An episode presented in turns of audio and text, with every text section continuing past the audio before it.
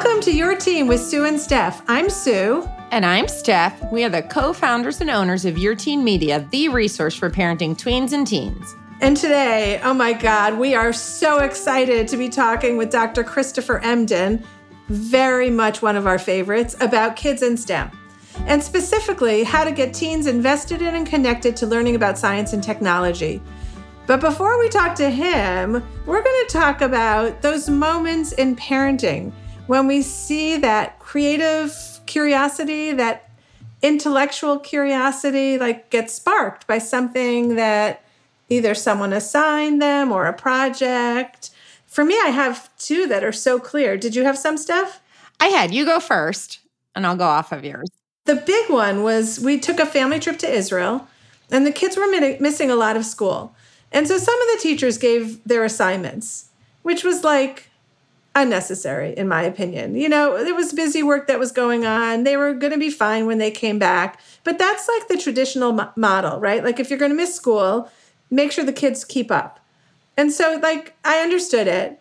And I didn't know it wasn't the right assignment until one of the teachers gave this assignment, which was he gave them a quote from the Bible. And he said, It is etched into a rock somewhere in the state of Israel.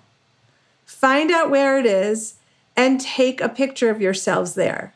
That's excellent. so, for the entire trip, they had to ask everyone we were talking to. No one knew where it was, it was obscure. And they had to ask, explain what their assignment was. And they were younger. They were like, I think middle school.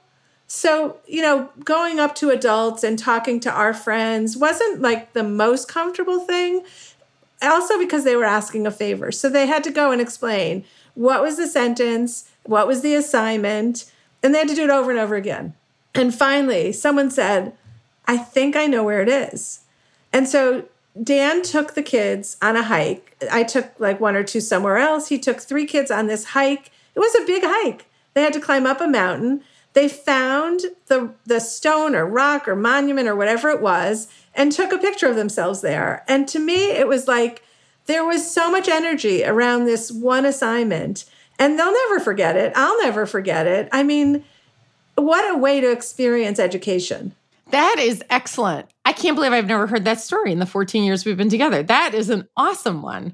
That's like what Todd always says to me. He's like, I hold some back just to keep you guessing so that things always seem fresh and spicy. That is such a good example. I wish I had one half as good because I was really I was really challenged to come up with it. And the only thing I kept coming back to was that I couldn't come back to a specific assignment, but I was remembering instances where when the kid and this was true for all of them, when the kid had more latitude in the assignment, that was where I saw the curiosity or the excitement about it. I felt like I kept going to all these like very prescriptive times and like, ugh, a 10 page paper on blah. And I'm like, wait, I think I wrote that same paper when I was in high school.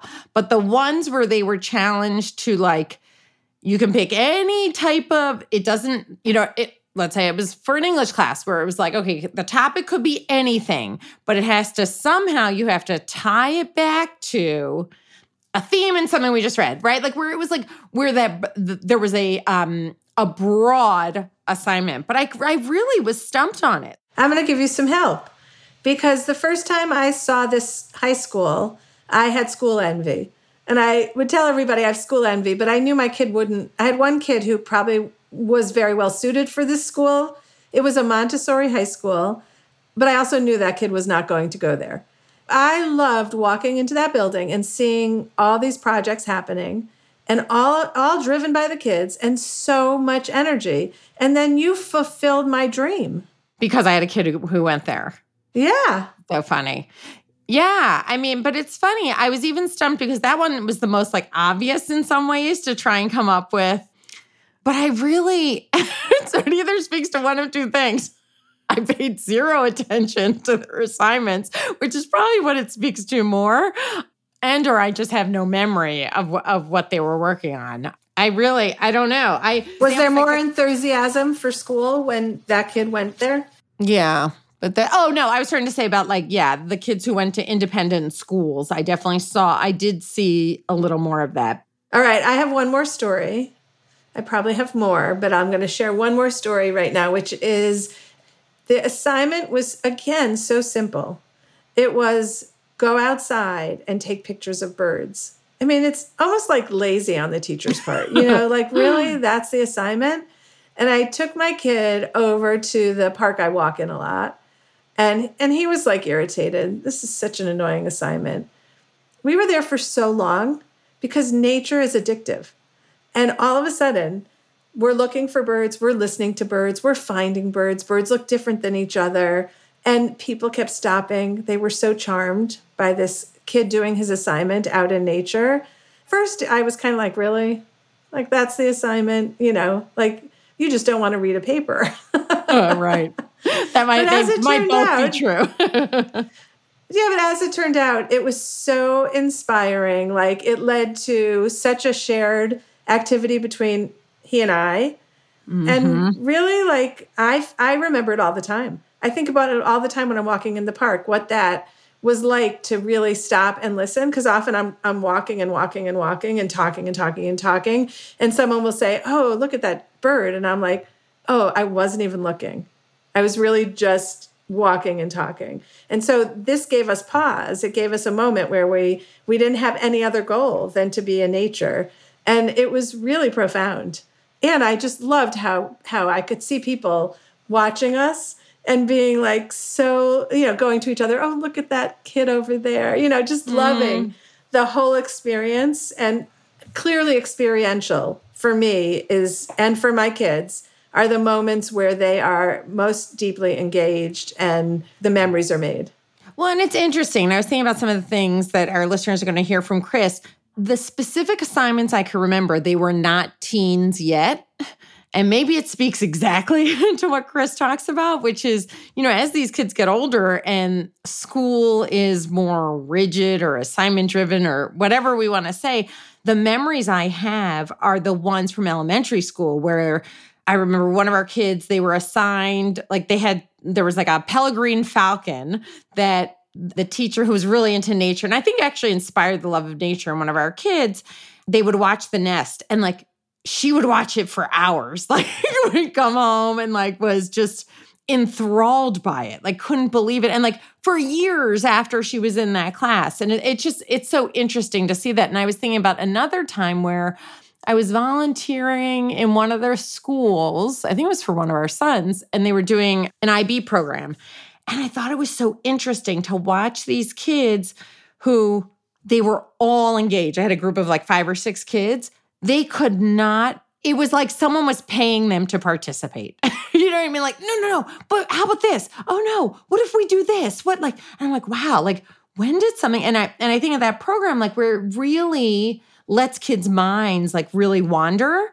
But it is kind of interesting because my memories are much are from when those early years, and it does make me wonder now that I'm thinking putting this together did they not have that latitude just as they went into high school? You know, middle school certainly, but then definitely into high school. I'm having a really hard time remembering an assignment where it was pretty free forming, you know, where they, I don't know, less prescriptive for lack of a better word. Uh, so I have one more story, and it was about a, a stretch in time where there was the camp director was running the middle school and also teaching in the high school.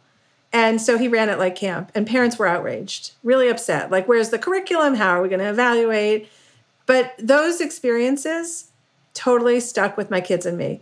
So on um, Holocaust Memorial Day, they, and this is kind of creepy, but they were high school kids and it stuck with them and it made such a point. But they built like one of the bunks and they they had precise dimensions like it was all, an all hands on and it required math and physics and and engineering and and reading and following directions and also left a profound impact mm. on what space people had at the time and so you know, my kids, they don't remember. Who remembers what they learned in high school? Like, you know, I remember a time where I got called up to the front of the room and turned red. And so I was embarrassed, right? Like, that's what I yeah. remember.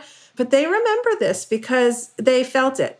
They lived it, they felt it. And it covered all of the subjects that you would want your kid. I mean, it was history, it was science, it was math, it was all covered in this. And wow, what an impression it left. No, I love that you said that they felt it because I do feel like through life where you can't recall those details, but you remember the feeling. So it's like when you just said that, that they felt it, like that lingering, what that created, I think is so cool. Like they could probably, it would be interesting to hear when they had that feeling again.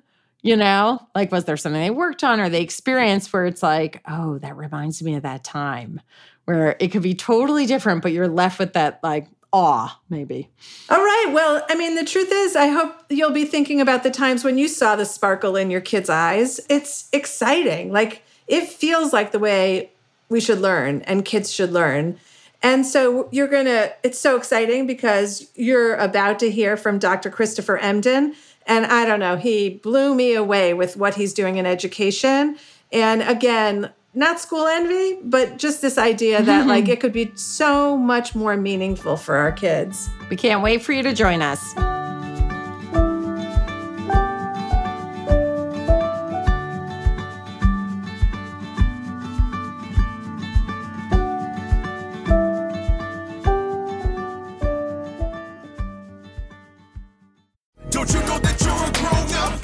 I'm a grown up. Me too. Yep, me too. But you know, these days being a grown up can really suck. Luckily, we're grown ups who grew up in the coolest generation. We had video arcades and also some of the best TV and movies ever made. We lived the origin of awesome consumer electronics. The list goes on and on. Yep, Generation X. Exactly. And we're Gen X grown up. Every week, the Gen X Grown Up podcast explores media, tech, toys, games, and more from both yesterday and today. Through the eyes of Generation Xers who absolutely love that stuff. You can find us on iTunes or wherever you get your podcasts. Or find us on our website, genxgrownup.com.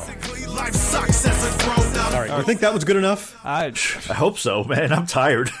Who listens to a promo on a podcast and then goes and listens to a different podcast? Right. I, I, I've never done it. no. Right. Hi there. I'm Heather Drago. And I'm Sarah Saunders. We host the podcast That's a Hard No about saying no and setting boundaries. So you can become that true and empowered you that this world needs. Saying no isn't just okay, it's the key to living an authentic, fulfilling life. I'm a licensed professional clinical counselor so while this podcast is in no way a replacement for one on one therapy, I suppose I know what I'm talking about. I'd say so. We talk about learning to say no and set healthy boundaries and how it impacts mental health, physical health, relationships, parenthood, and more. Subscribe wherever you get your podcasts and visit our website, hardnopodcast.com. We're here to help you find your no and say it unapologetically. That's a hard no.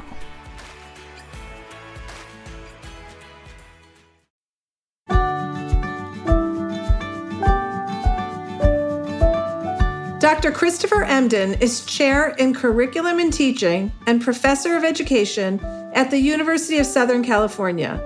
He also serves as director of youth engagement and community partnerships at the USC Race and Equity Center. Emdin previously served as director of the Science Education Program at Teachers College, Columbia University. He's also an alumni fellow at the Hip Hop Archive and Hutchins Center at Harvard University. Emdin is the creator of the hashtag Hip Hop Ed social media movement and Science Genius Battles. He's been named Multicultural Educator of the Year by the National Association of Multicultural Educators. STEM Access Champion of Change by the White House, and Minorities and Energy Ambassador for the U.S. Department of Energy. More still, he is the author of STEM, STEAM, Make, Dream, also Ratchetdemic, and For White Folks Who Teach in the Hood, and the rest of y'all too. Dr. Emdin, thanks so much for being here with us. We see young children exploring the world. They take things apart, they sometimes put them back together, they build with sticks. It's not hard to notice their innate curiosity. So, why and how has formal education suppressed that? Here's the thing I think that formal education kind of it has a practice that's about making people be better the, the entire framing of the system of education is in this notion of improvement or getting people to this sort of benchmark that someone beyond the people who are being taught and their parents are even thinking about. And so when, when you when you approach teaching and learning from the from the from the mindset that something always needs to be improved, you never get to see what's beautiful in it as it is. And this is not to say that we don't want young folks to be able to be more expansive or more thoughtful, but we have to approach them as though there's something innately beautiful and brilliant in who they are. Schools see them as something to work on rather than something to explore or something to expand. And so I think that we need to work on a school system that really focuses on an interrogation of the beauty and the magic of children and the exploration of what is wonderful and intelligent about them to begin with.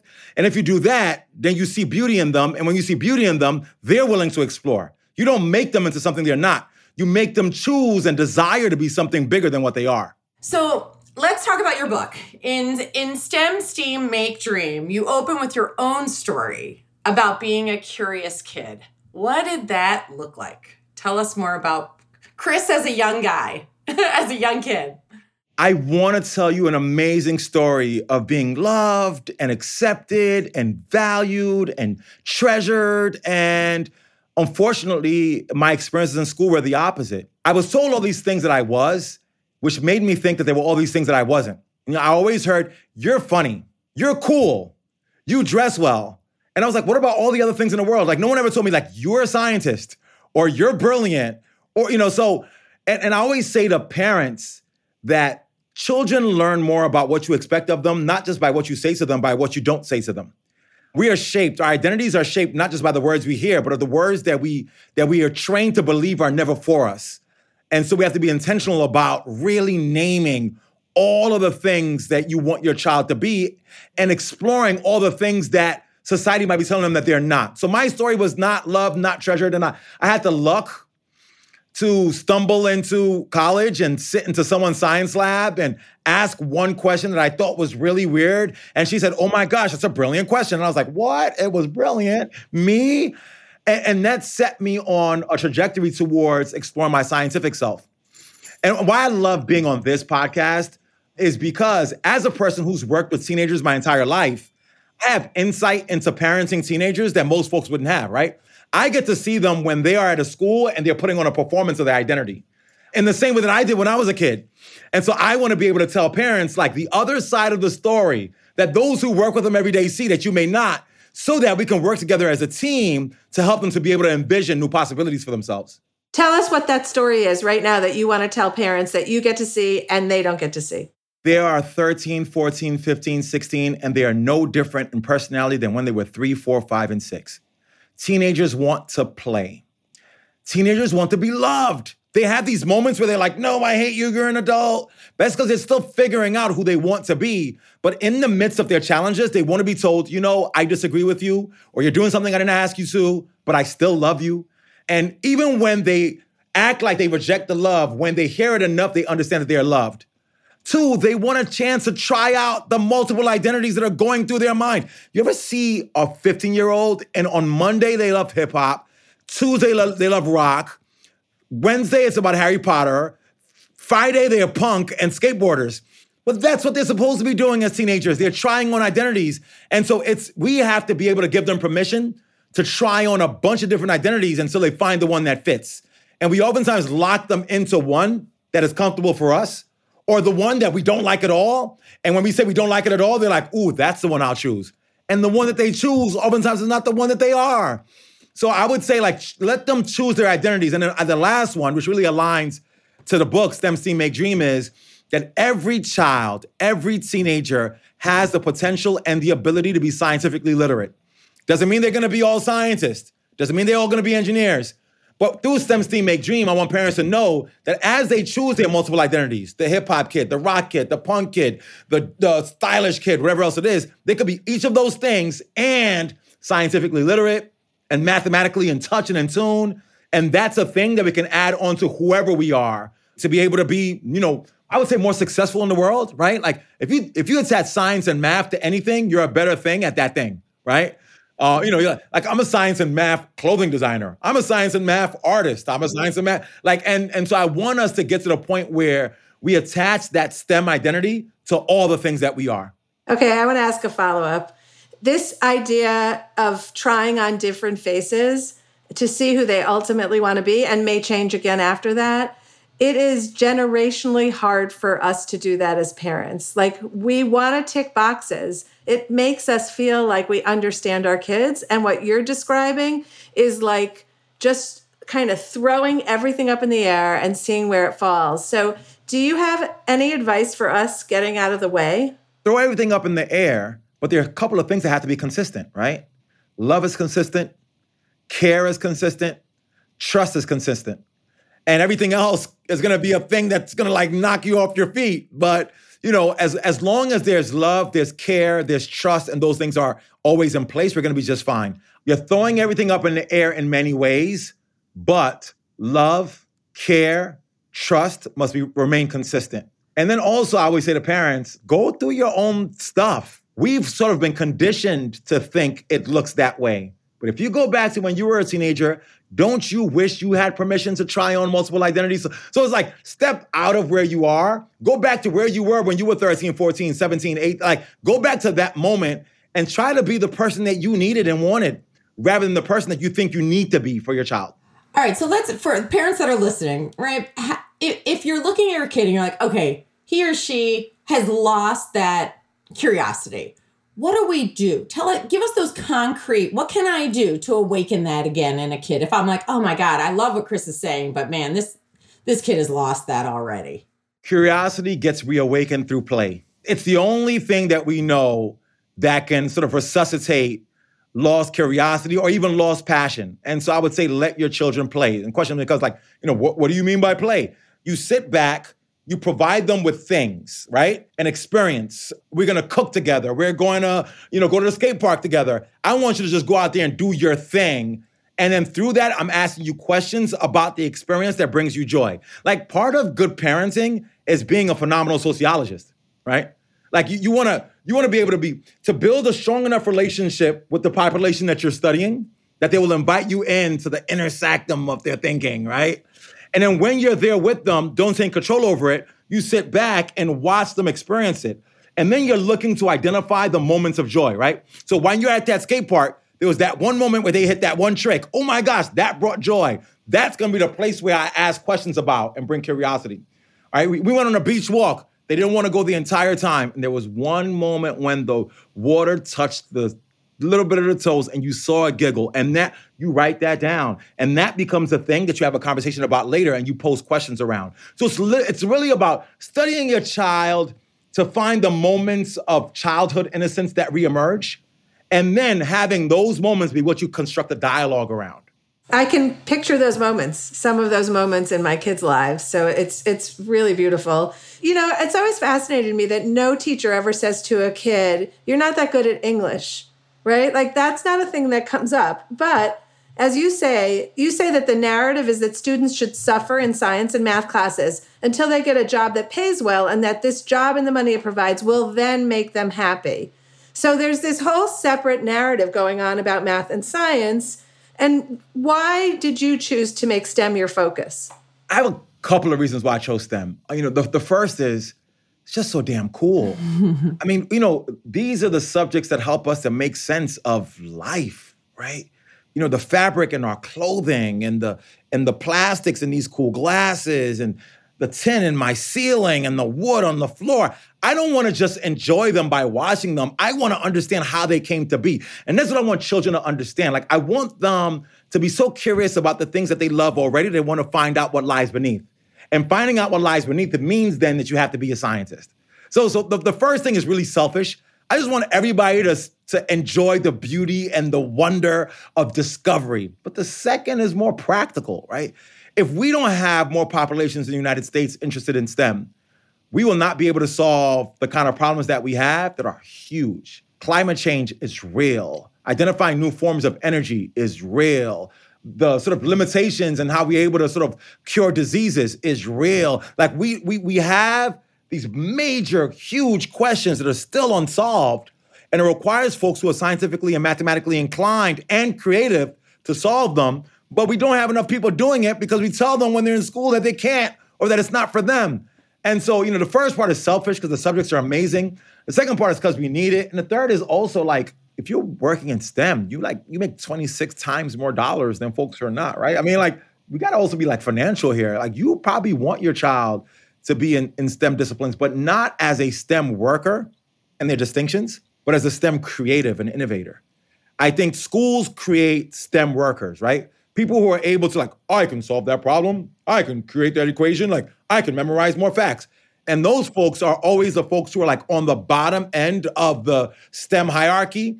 The folks who are really transforming the world through STEM are the creatives, the imaginatives, the artists who also have a scientific sort of leaning. And so I want to create a new generation that is more creative and mathematical, you know, scientific and sort of innately like uh, curious. And we need folks who are at the intersections of these worlds that we've told are that we've been told are separate.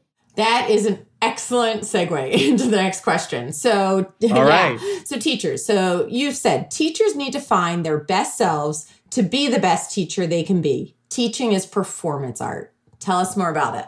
This podcast alone, right?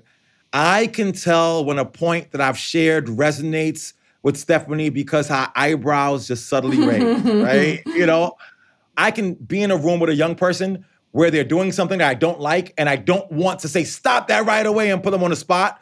But there's something I can do with the fur in my brow that they know exact. Every good parent knows this, right? It's like the look, the mom look, right? Where like they know, oh, she's not happy, right? I think that teachers need to learn that dimension that you you teach with your body, not just your words, right? Give me more as the hands flutter back and forth, right? It's that small as you pull your fingers together and see how small something was. It was that big, it was that wide. And, you know, I work in higher education, and some of my work is training teachers, and they know all their content, but they don't know people. And so I truly believe that, you know, you have to understand people. Teaching is a performance art. It's the ultimate performance art. And it's a merging of performance artistry and content knowledge. And once again, at the intersections of those things is where the magic lies. Moms know this well, dads know this well, most teachers know this when they're with their kids, but they don't use it when they're in the classroom. So I just want good mom and dad knowledge to be part of teacher preparation. Okay, so in many school systems, it's a little bit of a pyramid, and the only some kids get to rise to the top in terms of how we are defining success. Is there a way to change that so that all kids feel successful in school? I'm gonna even expand that even more, Sue, because I love that question. The answer is yes. We can do things to make all young people feel successful in school because every young person enters into the classroom with a particular form of genius. And school subjects aren't identified around people's forms of genius. So, like, there's kinesthetic genius, there's artistic genius, there's scientific genius, there's mathematical genius, there's performance genius. And so, and I think that those things need to be perceived and seen as subjects, right? Like, math is a subject. I want kids to know math. But guess what? Personality, good personality, like being a good person should be a subject. Like, how do we learn to develop your humanity? Oh man, how you care for people. And that should be a subject. And some folks are innately genius at that subject, and they should be valued and appreciated and celebrated and get good grades for being good people, right? I think the way that we reimagine teaching and learning or schooling is to allow multiple forms of intelligence to be to, to, to, to be brought forth but I also believe in content knowledge. I think content knowledge should come. It's almost like an afterthought to being good people. Let me explain, because people are going to be like, what? He's a science and math guy, and he said content is the afterthought. I can't believe this. Someone is listening right now and is like, I will stop, you know, like, so let me explain. Look, if a child is great at basketball, I can teach that child to be great at physics. You say, wow. If they're brilliant on that court, I then start appreciating the genius in the basketball. And then I'm saying, look, Guess what? If do you know why the ball bounces back and forth that way? I've got a scientific formula for that. Do you know that if you throw it against the backboard at a particular angle, I can almost guarantee that your shot gets better? Let me tell you the, the formula behind that. And all of a sudden, I can awaken that child's desire for scientific genius and mathematical genius through my appreciation of their basketball skills, right? And, and I think that teaching and learning should be more about utilizing what folks love as the anchor of their learning, not lowering the academic expectations keeping the expectations high, but recognizing that the path to those expectations must be different. I always say this rigor is not rigor mortis, right? It, it does not have to look like death for it to be intellectually stimulating. In fact, I would argue that if there's joy, the potential for academic rigor is increased exponentially. Oh, I love that. That's a good one, Chris. Now that you have your own kids, has anything changed for you in your discussion of STEM in the classroom? And before you answer, I just want to say I'm a very good sleuth. It took me so long to find out that you had children. You are good at hiding them. oh, did oh really? Am I good? I you know I I have these babies, man. Sydney just turned nine. Malcolm will be five in July, and they have changed. I wrote STEM STEAM Make Dream because of my children. Anybody looks at my previous work, it's really like critiquing schools, offering some strategies. I, I just wrote a, a book, Ratchetdemic, that came out right before STEM STEAM Make Dream, which is about sitting at the intersections of your ratchet and your academic. You know, like I wrote those books, and those are in the sort of intellectual tradition where I'm in. I wrote STEM STEAM Make Dream because I saw my children do things and ask questions that I was like, oh my God, are my kids like the most brilliant children on the planet? And then I started asking people, and they were like, no, all two year olds do that. They're like, no, all eight year olds do that. And I'm like, well, why aren't they doing that when they're 12 anymore?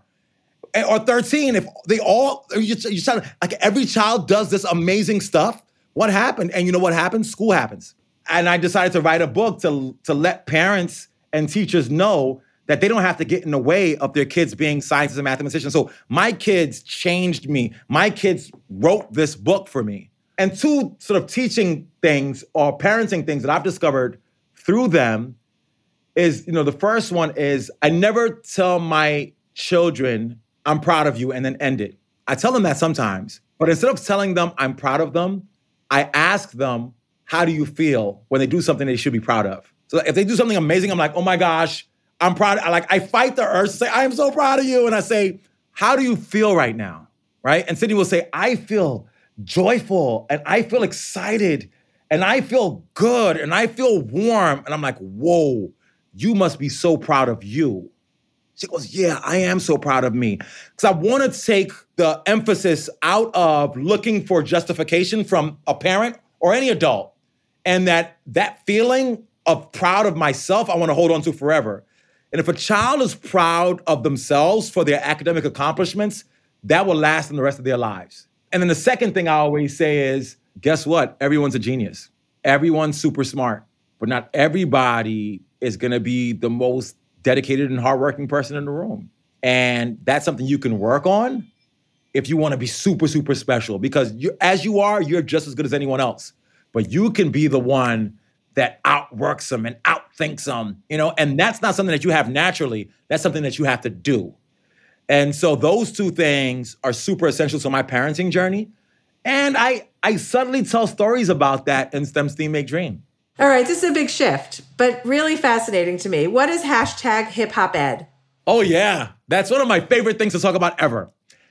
10 years ago, before Elon Musk bought Twitter, I logged on one day because Jay Z had written a book that was a really good book. And I'm like, is anyone using this in classrooms? Because kids love Jay Z and this is a good book and it'll be a great text. And I'm like tweeting into like an empty room and no one responded. And I was like, let me try this hashtag thing. This is hip hop. And I'm asking about education, hashtag hip hop ed. And like one person responded. And literally that was like 11 years ago. And now, a decade later, every Tuesday night at 8:15 Eastern, I got like 100 plus people who will log on and we'll have conversations about the intersections of hip hop and education. And it's grown from a hashtag to a conference and to a movement of educators, students, parents, and young people who want to explore the intersections of hip hop and education. And why is that work so important? Help us understand tying education to the culture of young people. What does that do? Hip hop is this this thing that's like the heartbeat of of, the, of this generation, right? Like they all revolve around it. Even if they're into other musical genres, there's this one hip hop song that resonates. For some folks, it's all they eat, live, breathe. And my whole thing is this if I am a teacher for that generation, and it's a cultural phenomenon that has captured their imagination, and I want to be an effective teacher, then I've got to understand it and I've got to know it. And most importantly, my knowing and understanding it allows me to be able to help them to navigate through it, right? Because not every hip hop song do I want my child to just like verbatim be into. But if I don't like hip hop writ large, they're gonna take that thing up and they're gonna interpret things in ways I don't want to. So if I'm engaging in a culture with them, I can guide them through it. We can have really powerful conversations about problematic subject matter. But most importantly, I can connect that hip hop to math. Like I did a thing called Science Genius a couple years ago, where I had kids write raps about science content. And the first thing I got was nobody writes raps about science. That's like rap is about other stuff. And then I challenged them to do it. And these kids were writing like, oh, like, oh my gosh, like mind, like, like it will blow your mind the depth of scientific knowledge being expressed through hip hop by 14 year olds. And it just go, it went to show me that if you attach high content, rich content to what they love, they will make magic. That's why hip hop in so many ways. And and then also it's like just culture. It's ever shifting, ever evolving. It's transforming, and you don't want to be like old. Like you want to be old, like chronologically, right? But you don't want to be like played out.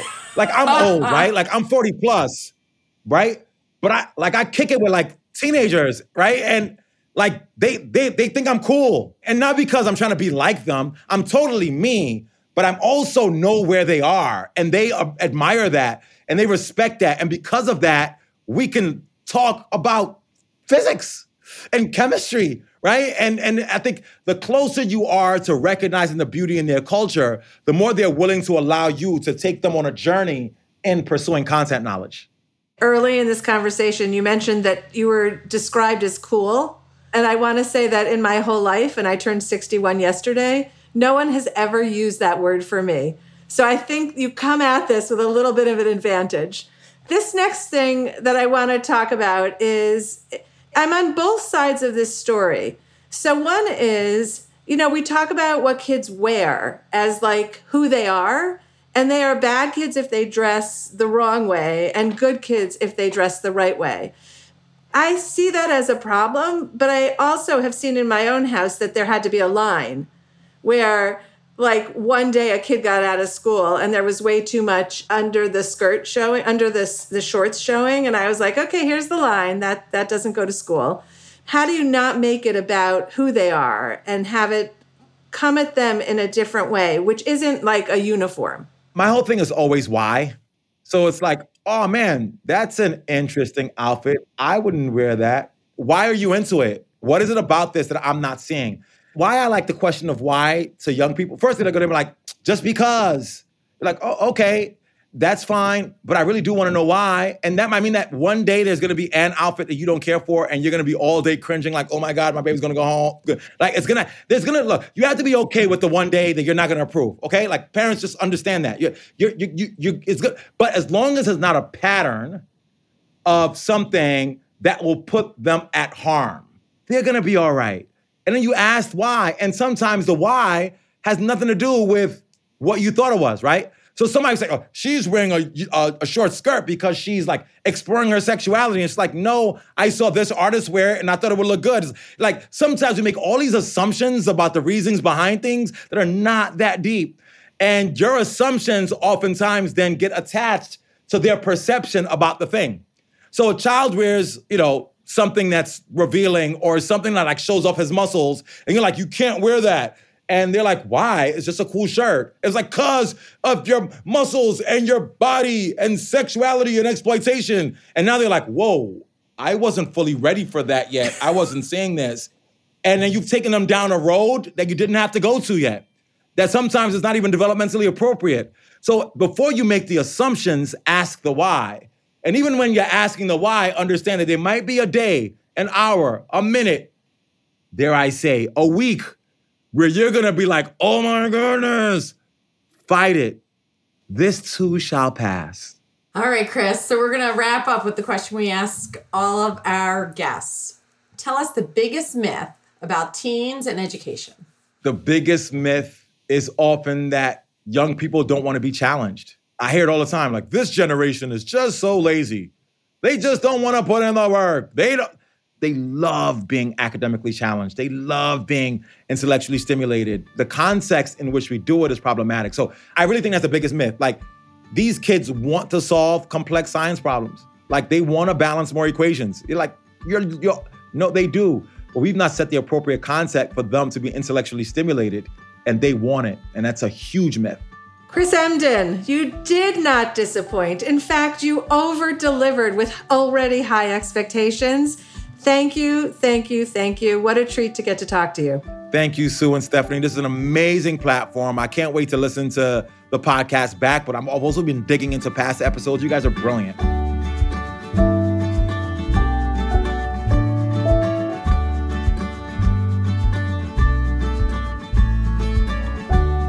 Thanks for joining us for the Your Teen podcast. If you have any topics that you want us to talk about, let us know on our Facebook page or email editor at yourteenmag.com. If you're someone who reads an article and thinks of that one friend who has to read it too, think of our podcast the same way. Please share with that friend who's going to say, Oh my God, I can't believe I didn't know about Your Teen with Sue and Steph.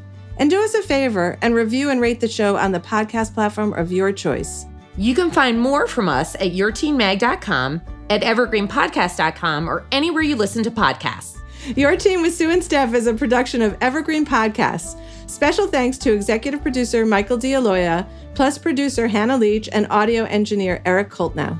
We'll see you next time.